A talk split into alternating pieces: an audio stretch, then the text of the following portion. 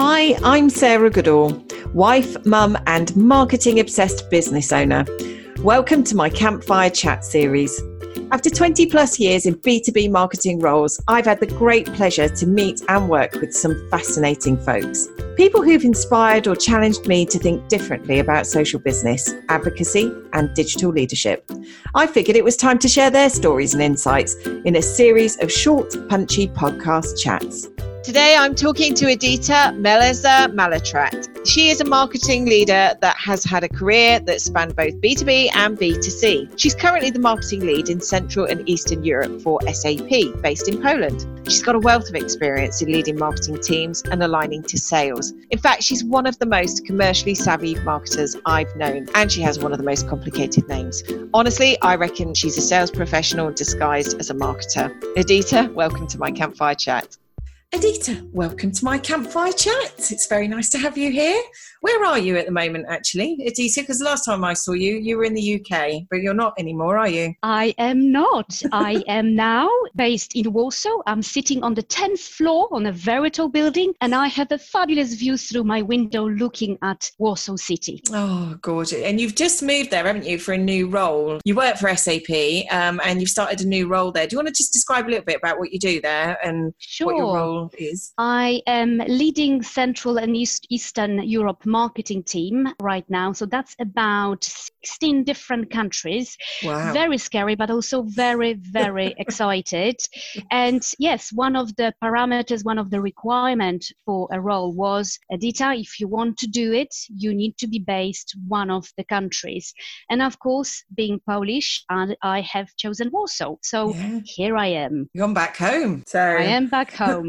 when did you leave Poland then? Was it quite a while ago? Long time ago. I left Poland 20 years ago when I decided to choose London as my home. Oh, so wow. I feel practically British uh, yeah. now.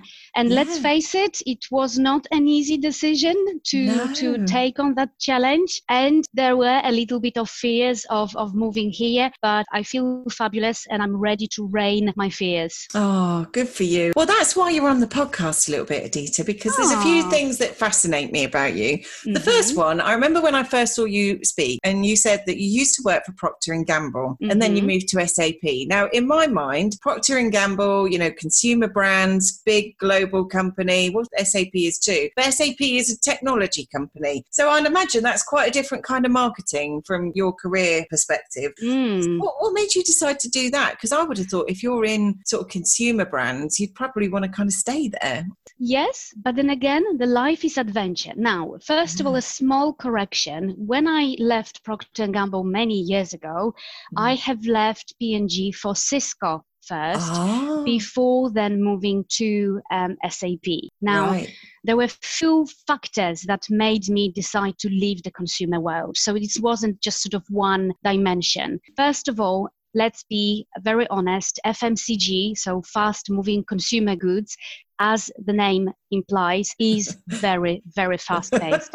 we think B2B is fast, trust me, when you have to launch new products every quarter and a small delay somewhere in the supply chain can mean that your product is late to be on the shelf. Wow. It's really, really serious. It's real, so, isn't it? That is exactly. real. Mm. So that pressure, I think, was getting a little bit to me. Okay. Plus, yeah. I did want to try a B2B environment, and Cisco at the time they were venturing into consumer world, and mm. I could offer them my experience on consumer about the consumer. And then I think thirdly, in all my career, all the choices I made, it was always along the lines of I wanted to do things that would challenge me, would stretch me, and they would take me to a place I haven't been before. Yeah. And you know, having done practically half of my then a career consumer, I thought, here you go, B2B. Little did I know that technology as an industry would become so important. Mm-hmm. And actually, if you think about it now, even a consumer uh, brand today is a technology brand. So That's here you true. go. Yeah. So the whole worlds have started colliding, haven't they? And Co- completely, yeah. completely. That's fascinating. And the thing is that fascinates me the most about you, though, Edita, is that I consider you to be one of the most commercially savvy marketers I think that I've ever met. Oh, and I've, I've said to you several times, I think you are a salesperson in a marketer's body because, body. yeah, you just understand the market, the industry, you make it your business. And I've seen you talk with salespeople. You're kind of at their level. Do you know what I mean? Where, mm. Whereas, especially in B2B tech, quite often it's a very sales led marketing environment. Quite often, marketing is like running around, delivering yes. events, you know, but you don't do it like that. Where's that come from then? Is that come from your time in consumer? Or? Yes, I think 100%. 100%. I think Procter formed me as a marketeer. Okay. And in consumer, so that's not only Procter and Gamble. I had friends who were working and they're still working in L'Oreal and in other consumer brands. I think it's a consumer sort of marketing in general. In consumer, marketing drives the business, or rather, brand drive a business. So if mm. you're a brand manager, you are CEO of your brand, of your yeah, business. Wow. And the key metrics, the key indicators you're looking at is your revenue, is the profit margins, is market shares shares, is wallet shares, really very typical financial indicators that in B2B indeed is what actually sales are looking at. Yeah. And for me, when I got into B2B, it was a little bit of a shock that marketing is a little bit in the backseat. Mm-hmm. And I must say, it became my mantra to try to reposition marketing, to try to drive us into more as a business partner, as a brand who understand the business, who can talk the same talk as sales. Mm. And I must admit, sometimes as marketers in B2B, we probably do ourselves injustice mm-hmm. because we don't understand the business and we should. Okay. And we fall too easily into our safe zone, which is content, which is, you know, imagery, creativity. We lack that understanding of the business, which for me is still that first parameter of who I want to be as a marketeer. So that's my hope and that's my mission for marketing to be more business focused and more partner at a partner level with sales. And I love that. And I see actually more marketers. Where was I just before um, a couple of months ago? I was at a workshop where we were talking about this, and marketing's metrics and KPIs are moving almost, if you use funnels still, it's moving further and further down the funnel. You know, it used to be about leads generated, yes. quality leads influenced, but now it's almost like pipeline generated, yes. pipeline won and booked as a result of marketing. You know, you might as well just take the commission check and become a salesperson. Almost, I marketing's moving so far down now. So I think marketing is getting KPI yes commercial metrics. Where do you think this is going then, this whole sales and marketing thing? Because, you know, as sales moves up the funnel with social selling and marketing moves down, what's your vision for sales yes, marketing relationship? You, you're right. And I really think it can continue along these ways. And already what I notice in my in my new role, which is phenomenal, the appetite from the business, what I'm hearing from our MD here, from the MDs in the countries, they want to work with marketing. They want to to drive digital, they come to me and say, Edita, how can we do less events and more marketing? They wow. understand that the decision making process of our customers, our B2B customers, have changed so much that they need digital to be an influencer along the journey of the decision making process so that they can close the, the deal faster. And I think this is the huge opportunity we have we have as marketeers. We have to grab it. Uh, we have to take it. But I think we also have to do our homework and really still do the homework of okay do i understand my business? Do i understand my market? Do i go out and talk with my customers so i understand a little bit what the pains are? Mm. i think here there was an important point. In b2b it's much harder for marketeers to have relationship with customers. It wasn't like that in in consumer. We had a regular way of engaging with consumers through the different research through the visits in the stores. It is mm. much harder for marketers in B2B because that end point is owned by sales. But again, I think there are ways for us to reclaim it a little bit. I'm sure you, I remember you saying a story that you used to sit in a supermarket and watch people buy nappies or diapers if you're listening in America or something. Or did I imagine that? Did I dream no, that? No. That's, that's, that's absolutely that. We, you know, we had consumer research groups where we were literally taken to the store and followed some consumers how they are making the purchases and asking asking them, so why did you pick up this product? Ah, because it was point of sales and you've read something. So absolutely that. Or going to their homes and seeing how they use the products and, you know, and, and stuff like that. So if you think about it, it's almost like it is much easier versus obviously in, uh, in technology world, our product is a lot more complex. Uh, there was one function which buys the technology. There is then organization that uses it. That's so true, yeah. Understanding of customer is a lot harder. But again, I think digital allows us to be a lot closer. I admit I follow a lot of brands online. Mm-hmm. I still follow P&G because I like to see what they are up to. I follow big consumer brands like L'Oreal or Unilever because they're very innovative with what they do with the brand. And yeah. I follow a lot of other, you know, our own customers just to see what they what they are up to. And that often gives me knowledge that a salesperson doesn't have. Again, mm-hmm. I think that's an opportunity for B2B marketeers. Yeah, getting the insights and getting them early and help become service provider to sales, you know, and, and showing them the intelligence and what you can learn. I've always thought this, you know, there's always been a bit of debate internally in organizations who owns the social business. I'm not sure it's about owning it, but I certainly think marketing has an opportunity to lead it because they know social media, they're comfortable with digital, they know about content, they should know the customer. But I think from speaking to you, it's an opportunity where marketing could probably improve. You don't have to sit and go out and talk to customers, you can actually learn a lot about them online that brings mm-hmm. me to my next point actually edita because you are a mm-hmm. very socially active marketer you are on linkedin you are sharing you are reading you are blogging and a lot of marketers probably are a little bit hesitant to do that. They don't maybe don't want to put themselves out there but you make it your business to invest time in networks and relationships online. So why is that a priority for you? I i certainly try. You know i probably don't have the highest ssi scores and i don't have necessarily a huge uh, troop of followers on on twitter. Um, i'm trying to build that and i'm only just starting in in instagram.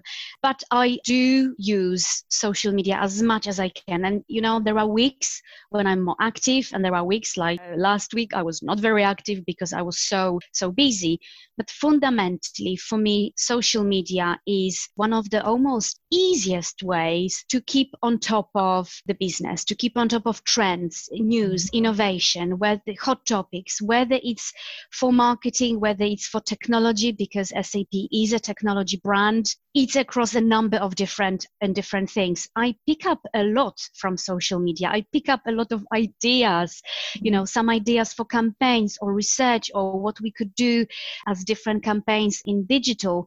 I pick up sometimes what other companies are doing, which could be an interesting way for us as a brand to position our product. And lastly, honestly, very selfishly, it's also so that I am visible, so that I help SAP brand to be visible and therefore it's to you know i'm building my brand i build edita's brand and of course i build sap brand so it's again it's different different factors and I think I what I've always appreciated about SAP is their ambition is not to put their employees out there to go amplify content. Their ambition is to put their expert employees out there to show the great talent they've got working for the company. And that is different. That's a different motivation because that's the sort of motivation that SAP is saying we're proud of the people that we've got and we're letting them build their brand around the topics that they're passionate about that's relevant to them. And that's okay. And that's the sort of thing that I think that attracts talent, it attracts customers. Customers want to work with companies like that. Talent wants to come join companies like that. So I think they're good objectives I see for that. But I have a question because there will be mm-hmm. some marketers listening to this that might think, well, okay, where's this all going? You know, what's mm-hmm. the advice, Edita, that you would give me as someone who's transitioned into this digital world, built your professional brand on social? You're in a senior role. And what kind of advice would you give to marketers today in B2B? I think, you know, we've already said that. First and foremost, understand your market and your customers before you start designing tactics, channels, content strategy. It always drove me a little bit nuts, this very singular fashions, I would say, around like content strategy. Content yeah. strategy is a new thing for marketing. And it drives me nuts in the past yeah. because you cannot have content strategy in isolation no. of the market and the customer and segmentation. And marketing has to do the job right in a way of start with who. And this is again, I'm using very um, sort of consumer framework, which is who, what, and how. Whilst I think in B2B, we sometimes jump into the how mm-hmm. and we're forgetting about the who. We, you cannot do that. So yeah. if you want to be a good marketeer, you have to start with your customer and that is on a different levels whether it's you know insights whether it's market segmentation you know uh, whether it's understanding for example product you sell and therefore understanding the category or whether like in my previous role industry. So i was trying to understand the industry but do this first before you start with content or tactics or anything else. Brilliant. that would be number one. Therefore be business driven don't be afraid to go and meet your customers. And on a very personal level, my last tip, and this is I think I've said that at the beginning of this chat, and this is, I'm living through it right now. I love this quote from Amelia uh, Earhart, the first female who flew around Atlantic. And she said something that talks to me right now, and that is use your fear. It can take you to the place where you store your courage. In mm-hmm. other words, just go for it. If you like something that buzzes you, that, you know, you think, oh, I can do it, but you have fears, don't let your fears take it away from you. Go and attack it. That's why I've taken this role and I had to move to 20 years after living in UK. I moved uh, in, in Warsaw. And, you know, let's face it, there were a lot of fears around my decision, but I'm happy. I've attacked that fear and I'm finding now the spots of courage within myself. And I think when you make different decisions throughout your career, you know you can be afraid, but don't afraid to be afraid. Go and face it. Oh, brilliant, brilliant words. so motivational. And like you say, you are living in it. You're you know you've just moved into this role you've moved abroad it's about adventures you know we were talking about this before we started recording but mm-hmm. you know it's about the adventures of life it's about facing up to them because you learn so much Completely. getting i always say it's about getting comfortable with being uncomfortable and if you're starting to feel comfortable then you probably need to do something about it because completely you know you're not learning so completely mm. exactly mm. that so here we are brilliant it's an absolute pleasure talking to you i said this about uh, Lee, actually, Lee Welch. We've done mm-hmm. a podcast with him as well. And I just hang off every word you say and sort things that you talk about. And it's like, yeah, that's so wise. Yeah, I need to listen to that. So thank you so much, Edita, for sharing some of that. And I hope some of the marketers who listen to this will get some inspiration out of it. So, yeah, thank you so much. I'll thank let you get on with your busy day. So. Thank you very much for having me, Sarah. And yes, let's hope it gives some inspiration and some spark to people who have listened to it. Brilliant. Thanks, Edita. Thank you, Sarah. Thanks for listening to the Campfire Chat podcast. Be sure to visit tribalimpact.com to join us on social media, access the show notes, and discover content that relates to today's conversation. See you at the next episode.